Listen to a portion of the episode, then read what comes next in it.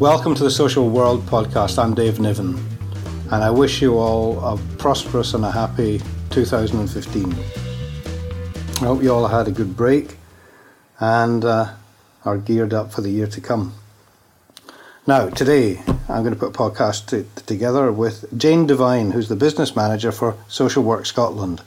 Social Work Scotland used to be um, the Association of Directors of Social Work um, and formulates policy, oversees so much within the system, and um, organises the landscape to a large extent of social work in Scotland. And Jane, as the business manager, has got some terrific insights into the year ahead as far as Scottish social work is concerned, as well as good insight into the landscape of social work in what's been a momentous year in 2014 for that country. So, without further ado, I would like to introduce Jane Devine. Well, welcome to the Social World podcast. I'm joined today by Jane Devine. Hello. Jane, hi Jane. Now you're the business manager for Social Work Scotland. I want just could you just clarify what Social Work Scotland is, please? Social Work Scotland is an organisation that's been in existence um, essentially for about 40 odd years since the Social Work Scotland Act in 1968. Um, we rebranded last year. We were originally called the, um, the Association of Directors of Social Work, and we had that title for, for about 40 years. Right. Um, we had a review last year and we decided to focus not just on social work within local authority contexts, but social work wherever the professions practiced. And as part of that review, we, re- we renamed ourselves Social Work Scotland.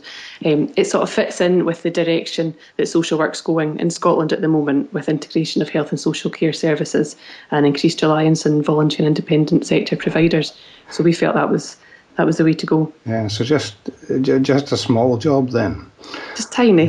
but essentially, it focuses um, on the leadership of the profession.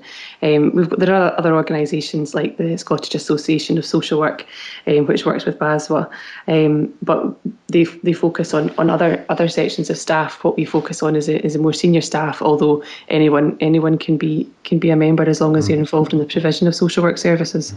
And you're also, of course, involved in the kind of challenge and, and kind of formulation discussion about policy, aren't you? Yeah, we've got quite a number of roles. Um, we, we're there to represent the profession and the people that the profession seek to support. Um, we advise COSLA, which is a convention of Scottish local authorities, sort of equivalent body to the LGA. Um, so we're their professional advisors on issues to do with social work, social work policy, um, and we also advise government. We've got a really good relationship with the Scottish government, um, and, and are brought in to advise on new pieces of legislation and policy as well. No, that's good. Thanks for explaining that because um, there's quite a lot of our listeners who are abroad, and therefore it's fascinating to, to sort of have them described, you know, the, the, the way that social work is structured in Scotland. Yeah. So, business manager, then, I mean, that, that sounds an all encompassing role. I expect you're going to tell me it is. I mean, what, what are the main things that you focused on? I've got a team at the moment of four staff. We've got one vacancy at the moment, so it should be five at full complement. Um, and what my role is to do is really basically to coordinate the work of the association. Um, the, we're structured with six standing committees. Um, we have one on children and families, community care, and criminal justice. So that's that's the three main policy standing committees.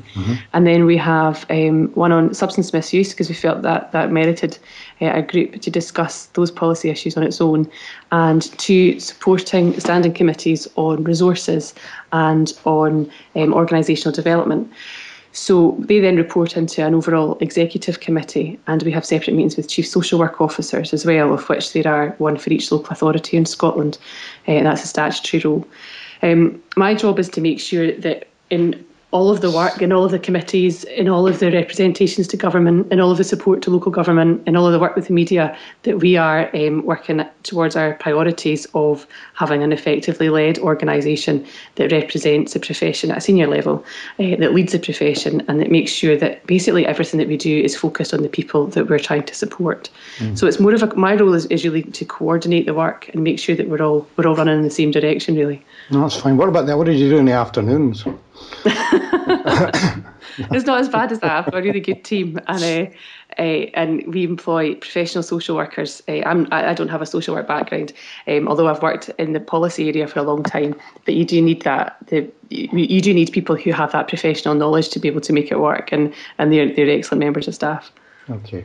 Well, look, let's get let's talk about a wee bit about one of the initiatives that are going to be very very high up the priority list for you in 2015, and that's the image of social work and the way that social work is represented in the media, the way that the social work works with the media, and so forth. Uh-huh. And I, I, believe that Social Work Scotland is, is convening a, a number of events um, to look at this and to, to, to plan policy accordingly. Is that a fair sort of statement? Yes, uh, um, we're, we're very lucky in Scotland, and although we don't have a cabinet minister with a with a, a sole purpose of social work to represent social work, it's spread across three of the cabinet secretaries' posts. We do have a chief social work advisor for social work, um, and Alan Baird, who, who, I believe you've had on yes, um, your, your podcast previously. Um, used to be a director, it was the president, sorry, of um, ADSW, which is now Social Work Scotland before, and we've got a very good relationship with him. Um, and he decided uh, to convene a working group to look at a strategy for social work services in Scotland. And part of that strategy was the public image and promotion of the of the social work services and of the profession. Mm. And he asked me to convene the working group on that. Um, that report and the strategy will be published um, on World Social Work Day in March of uh, 2015. And one section of it obviously is about is about the promotion, the image of social work. Um, I'd worked previously on a PR strategy for social work uh, in 2007, um, and worked with a number of authorities and um, and individuals to try and really explain to people what social work's about, with the hope that if they understand it better, it might have a slightly better image than it does get uh, in the press sometimes. So this strand is really kind of from my point of view, taking that work a bit further forward mm-hmm. and not just doing it within local authorities, but uh, with regard to our new membership and, and, opening our membership up to different sectors, actually saying that we're all in this together. Um, we're all trying to s- support the same people and give them the help that they need, and actually having a really negative view, if that is what the case is, uh, of social work in the press isn't isn't really helpful. So, so we're sort of focusing on that at the moment. Um, we're working with um, Professor Stephen Webb from Glasgow Caledonian University to look at social licence for social work and how you get the public to actually buy into what it's all about.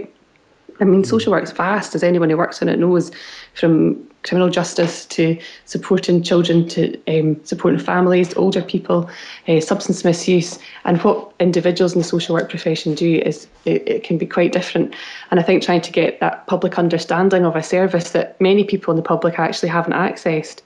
Uh, we, we, did some research a few years ago that looked at something like I think the conclusion was about almost 80% of people will come into so- contact with social work services at some point. But for most of us, that might be uh, getting support for an elderly relative. Mm. And so it might not happen till a certain stage in our lives. Um, and, it, and it might be a different um, type of experience in someone who is receiving social work support when they really don't want to. Um, so there isn't that great understanding. I mean, everyone knows what a teacher does. Everyone's been to school, everybody's been to the doctors, they know what a GP does, people know what police officers do. Um, so I think the sort of starting point for the strategy was to say, look, if people understand a little bit better about so, what social workers do and who they are, then that, that might help. So, so that was the starting point for it. And, and I suppose that might be quite easy to, to get your head around. It's then how you do that. Well, exactly. It's quite tricky. I mean, I imagine there's two things in there. Firstly, I mean, you quite rightly said social work covers the entire lifespan. Now, also, though, I mean, given your experience before, which is probably very handy for what you're about to do from, say, you mentioned 2007, etc., uh-huh. what were the major challenges that you felt came up then, or what were the major problem areas that you found were most difficult to um, get across to implement? I mean, well, where were the obstacles? Because obviously that'll inform an awful lot of what you do this time round.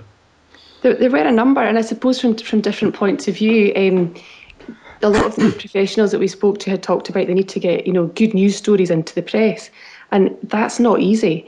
Um, you know, it might be very interesting what people do day to day, but whether somebody's going to buy a newspaper to read that, or whether an editor is going to say that's fine, we'll put that in. We're quite lucky in that we've got in the, the Herald newspaper, it used to be the Glasgow Herald, but the Herald newspaper in Scotland has a society section similar to the Guardian's.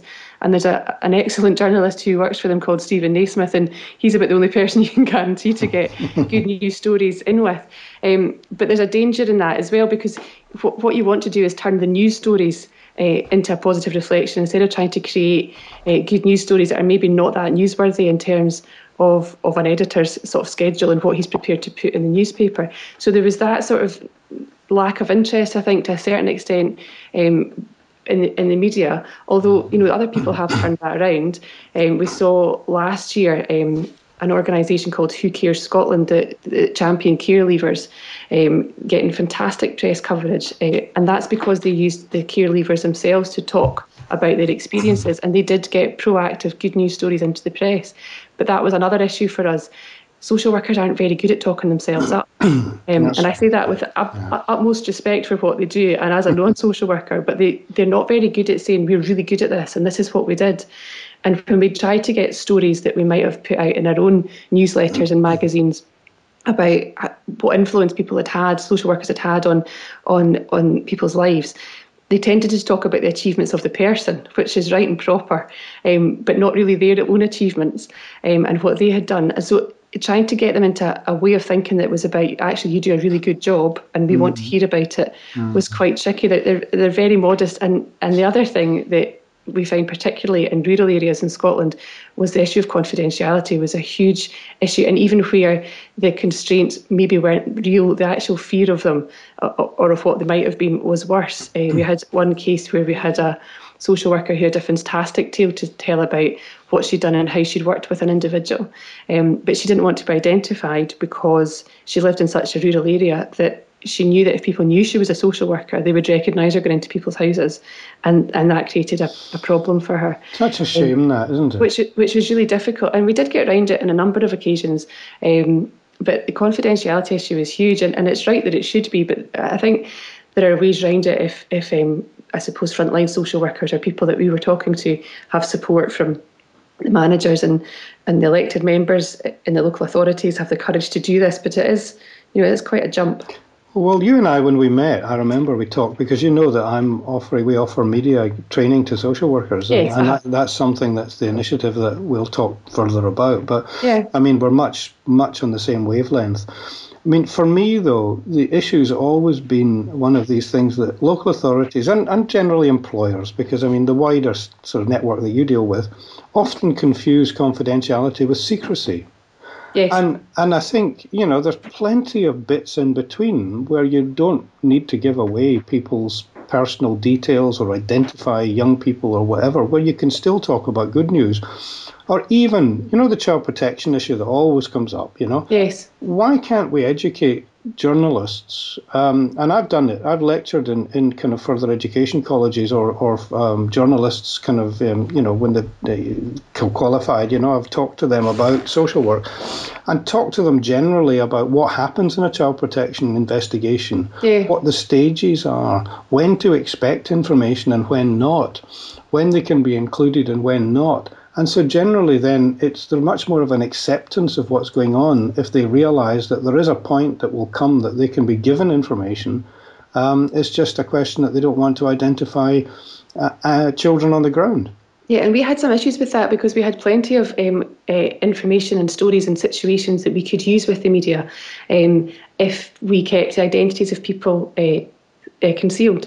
Um, and the amount of rejection that we got from um, editors saying, "Well, we're not running the story unless we can identify someone because it's not, you know, it's not a, a, personal interest story if if the person isn't there."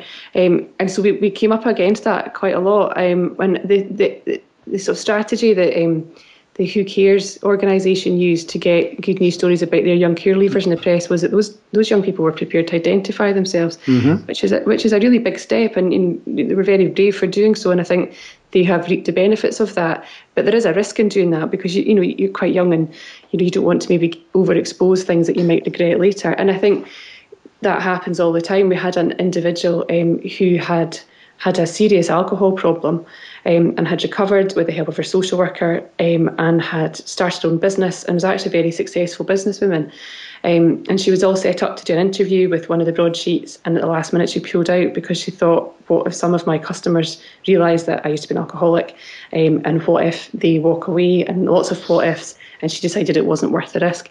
And mm. and it, and it is. It's a big ask for people um, to tell their stories, or for social workers to take the risk of perhaps identifying. But I mean, I think there are ways around it, and there are local authorities that have managed to do that quite successfully in in the face of quite you know, mm. difficult oh, yeah. press situations. I think we're seeing the door opening a bit, if you'd agree. I mean, down in England, I know in Bristol, they had the BBC and three one hour programs following a child protection team, and that was quite yeah. difficult to choreograph. Absolutely, but if you can get the buy in from the elected members and from the social work team, it can work really well. Mm. Um, it takes a lot of work to set up. You have to make sure the production companies are not going to sensationalise things and they're going to have to give and take a bit with confidentiality. But if it works well, it, it, we, there's a similar thing happened in Edinburgh where we had a, a film crew um, following a youth justice team, and that was fantastic.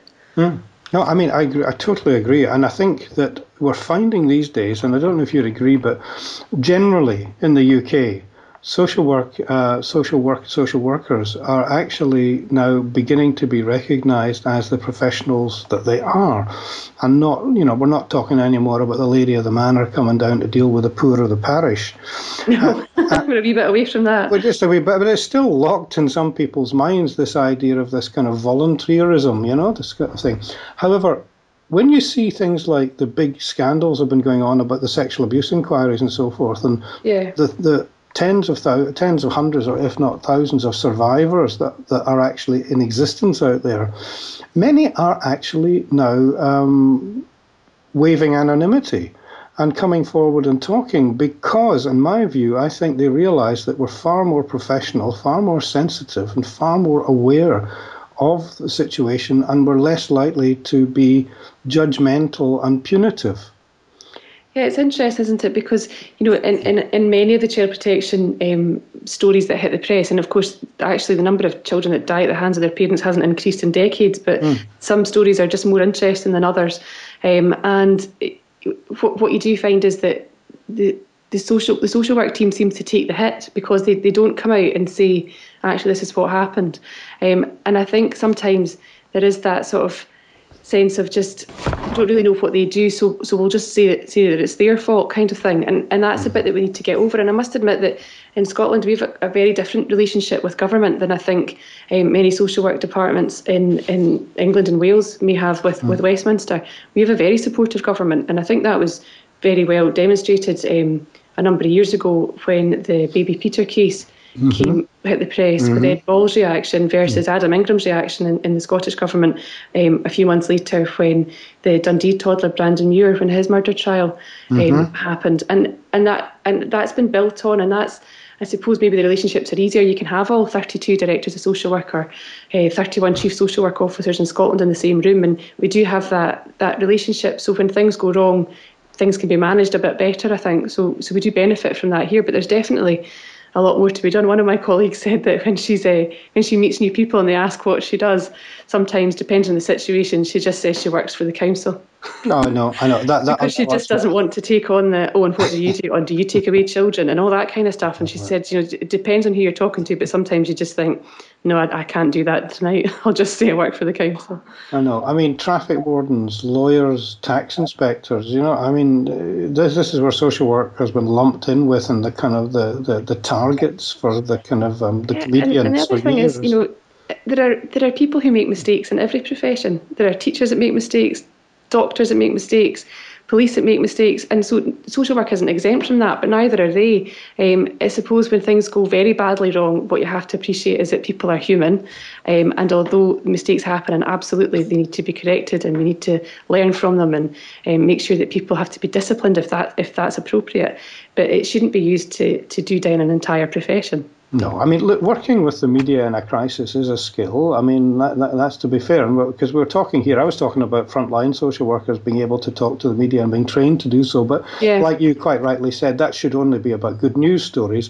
Uh, anything to do with the real serious uh, stuff or, or problems or crisis should be dealt with by people at a much higher pay grade. I totally understand that. But they need to be trained as well properly in how to manage the media in a crisis, how to work with the media in a crisis. Yeah.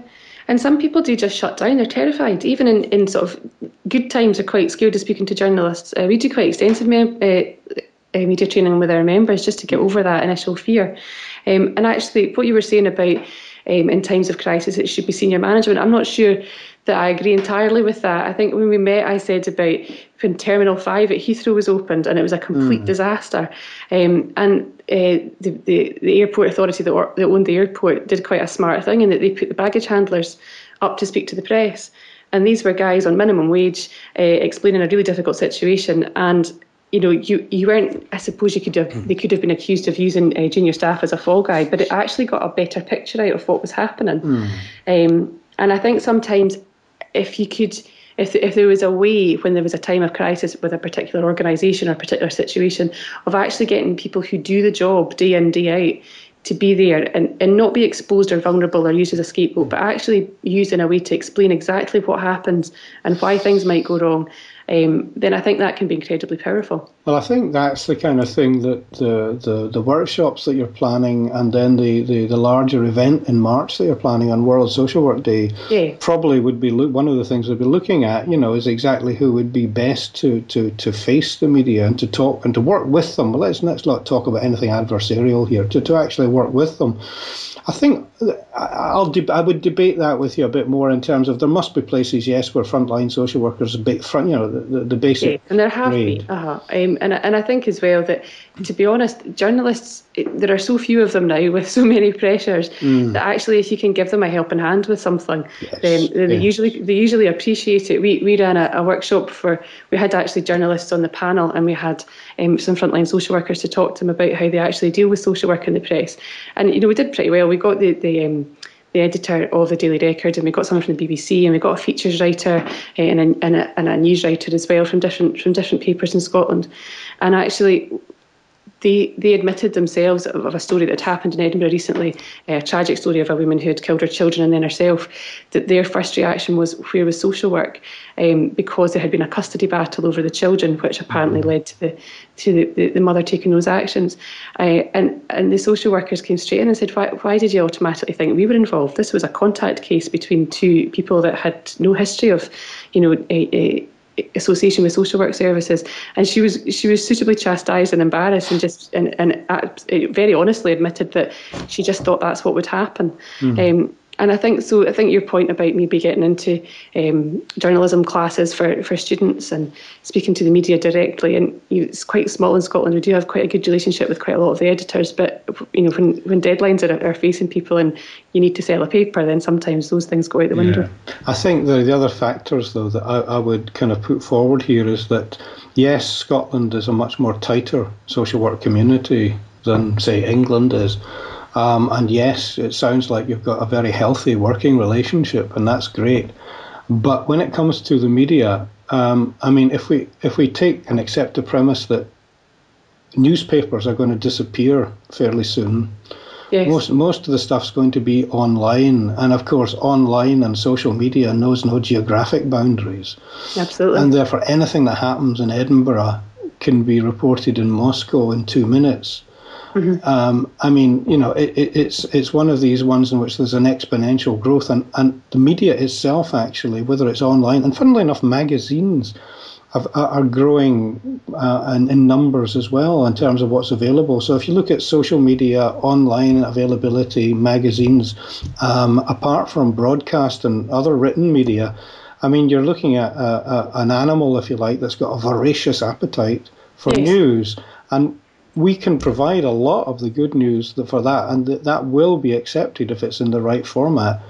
I just think, I, but I wanted to go on a wee bit with you, Jane. But let's imagine that your event's over in March, and you begin to pull together um, policies and targets and outcomes and so forth that you'd like to see. I mean, how do you imagine the mechanics of this happening? How do you imagine um, things being implemented? I know it's an early stage and you need to consult, and I'm not going to hold you to it, but just as a sort of how you're thinking at the moment.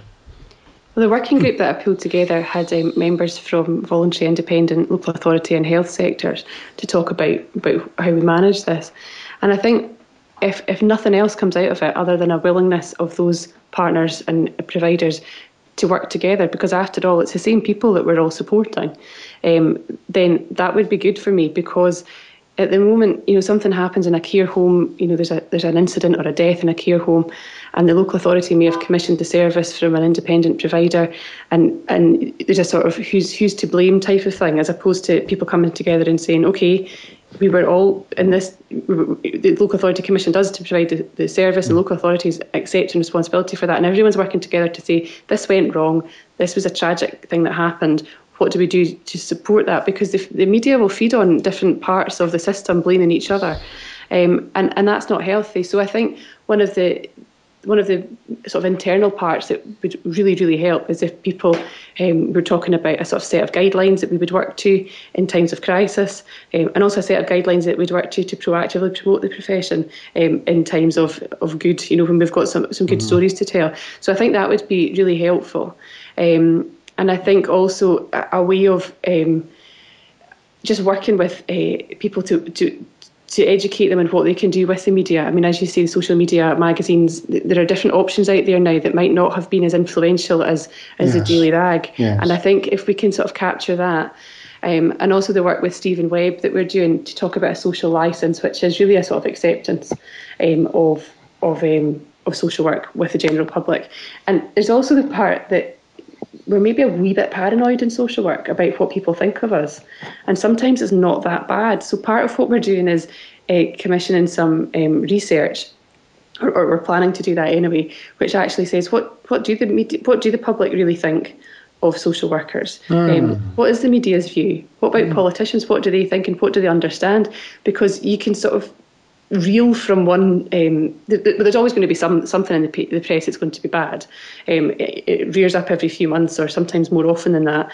Um, so there'll always be something there. But I think that can sort of condition you into thinking that everybody thinks social workers are awful, and actually it's probably not as bad as that.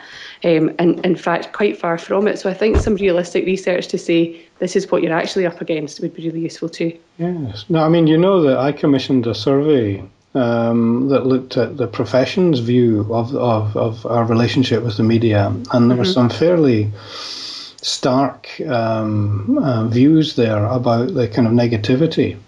And I think possibly you're right. You know, okay, paranoid maybe is too extreme, but I certainly th- I certainly think that, that there there's great sensitivity amongst the profession. But look, let me ask you just two quick questions to sort of yep. finish up with. Um, firstly, social media, let's go back to that for a minute or two, because not only is social media going to be, if you like, a kind of a blackboard, you know, online for social work and, and how we're actually seen and how we interact and all that, but there's going to be an awful lot more of kind of digital digital innovation when it comes to delivery of social work services. Um, whether it's you know a lot of people arguing very strongly at the moment the twos and the again for and against Skype for example and doing visits by Skype instead of yeah. instead of actually the physical kind of contact or you know the the smart homes where you've got every gadget under the sun and we can and we can now allow people to remotely live independently for much longer or mm, uh, systems that involve care leavers who've been given an app that covers everything that they need to know about about their rights and what to do and who to go to. Yeah. I mean, there's an awful lot of innovatory stuff going on in social media. Is that something that's much coming across your desk? Yeah, we are seeing it more and more, um, and I think I suppose it, it, it's interesting to sort of juxtapose, juxtapose the um, juxtapose the what you do in your own personal life. We're, all sort of. Mm. Uh, well, you know that I contacted you on my son's iPad that he got for Christmas. um, so, and then what happens in professional life because that technology hasn't caught up as much, although it's available. It's not as maybe as widely used, and I think there is a place for it absolutely, and we are seeing more of it. And the government are are, are funding a huge digital rollout of, of home care um, uh, devices and and pilots across Scotland. Um, but I suppose there's a there, I suppose there's a hesitance within the profession, and and, and I agree, agree with it to a certain extent that you actually can't replace people because that's what social work's about. Social work's about people supporting mm. people. Mm. And I think that absolutely technology can help and it should be used as much as it can, but it shouldn't take away from um, from actual real people helping people out of the situation that, that, that they're in. Okay, thanks. Well, look, a final message then, Jane. I mean, what social workers listening to this, Scottish social workers in Scotland find, social workers, white, uh, you know, in the wider world find. What what sort of message would you give to the profession, in your view, in terms of the years to come? What, I mean, do you, do you see an encouragement? Absolutely. Uh, I, I, I, mean, I suppose my message would be be brave and stand up for, for your principles because they're they're very fine principles, and people all over the world and in Scotland every day get support from those principles. And if it wasn't for them, the world would be a very different place. Uh, we need social workers and, and stand up for yourselves. Jane Devine, thank you very much indeed for joining us. Thank you. Well, I hope you enjoyed that. Um, I certainly find it very informative, and I think Jane's got to be somebody that we go back to sometime in the year ahead and get a sort of status check about all the various things that she was talking about. So you can follow this on iTunes, on Stitcher, on Podfeed. You can um, catch me uh, on Twitter at Dave Niven. Thanks as always to Alba Digital Media for helping on the technical side of this podcast. I'm very glad to be back again. I know there was a little break, but apart from that, you're very welcome, and I look forward to uh, having your company next time. Thank you.